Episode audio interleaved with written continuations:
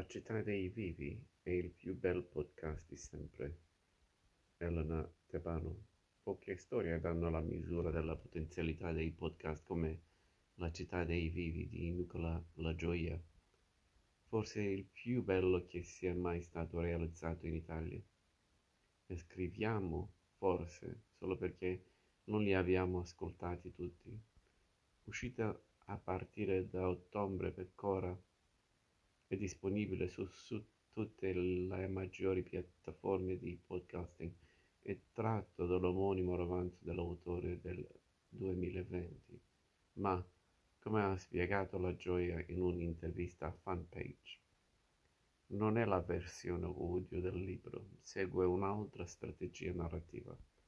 Al centro di entrambi c'è un fatto di cronaca, l'omicidio di Luca Varani, a marzo 2016, commesso da due ragazzi di buona famiglia, Manuel Foffo e Marco Prato, dopo che si erano isolati per giorni da tutti consumando quantità smodate di alcol e cocaina.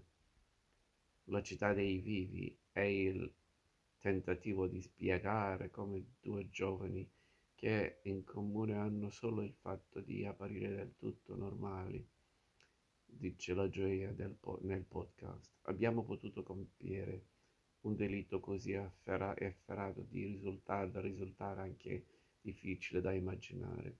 Ma mentre il libro si concentra sulla ricerca di senso della gioia e accompagna il racconto dell'omicidio, Varani con un'altra storia frutto di finzione.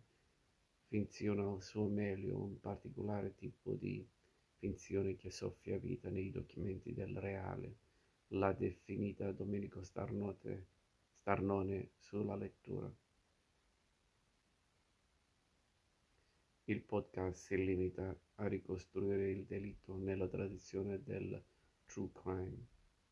Lo fa con rigore nel doppio senso di rigore narrativo e morale e non cede mai al compiacimento morboso che muove troppo spesso la cronaca senza un filo di retorica, senza ergersi a facile giudice, ma con la capacità ereditata dal libro di sollevare lo sguardo all'immediatezza dei fatti per arrivare al loro senso profondo, di mostrare come i destini individuali delle persone coinvolte nel delitto esprimono ragioni profonde che accomunano tutti, a partire da Roma, che poi è l'Italia è pieno titolo uno dei protagonisti della vicenda. Il podcast come genere non offre la possibilità di introspezione del romanzo, ma ha una presa sulla realtà molto più potente. La gioia per raccontare il delitto usa la voce di chi lo ha commesso retalmente. I fatti sono narrati usando gli audio degli interrogatori di Foffo e Pato le loro voci si alternano mentre rispondono alle domande del pubblico ministero Francesco Scavo, che indaga sul caso e con pazienza scandaglia le loro azioni. Il dolore dei genitori di Varani è tutto nel grido strozzato del padre che urla se sono divertiti, un grido che sembra uscire dalla profondità della terra e riecheggia nel corpo di chiunque lo ascolti. È tratto da un'intervista di fanpage fatta pochi giorni dopo il delitto. Vale più di mille aggettivi. Più volte sentiamo Foffo e Prato ammettere che Luca Valani non dovevano morire, morire, che quello che hanno fatto è terribile, che sono colpevoli, ma che non sanno perché lo hanno fatto. È straniente perché la loro voce comunica senza bisogno di spiegarlo un aspetto centrale e nucleato della, dalla gioia nella sua ricerca. Fofo e Prato si ritengono assassini a loro insaputa, secondo la formula divenuta famosa per un altro caso di cronaca. In quel caso l'accusa, poi prescritta, era di finanziamento illecito.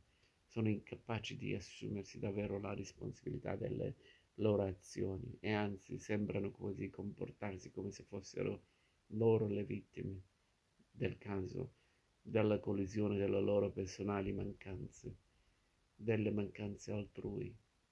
La gioia non lo dice perché non ha bisogno di dirlo, ce lo fa ascoltare. Uccidevano, uccidevano perché non erano quello che avrebbe voluto essere, spiega la giornalista Chiara Ingrosso nel podcast.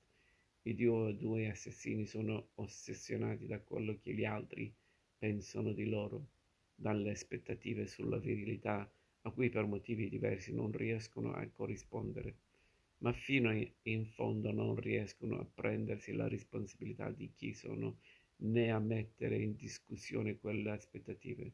Fino a quel momento i soldi e la loro posizione sociale li hanno protetti, hanno permesso che sfuggissero alle loro responsabilità, ma le loro scorciatoie li hanno portati in un vicolo cieco. E allora sfogano rabbia e frustrazione sulla vittima, che non a caso appartiene a una classe sociale inferiore alla loro. Nonostante ammettono il delitto, però, però non danno mai l'impressione di aver capito che sono stati loro, con le loro scelte, a commetterlo. Non capiscono ancora cosa significa responsabilità. E questo è il grande male dei nostri tempi.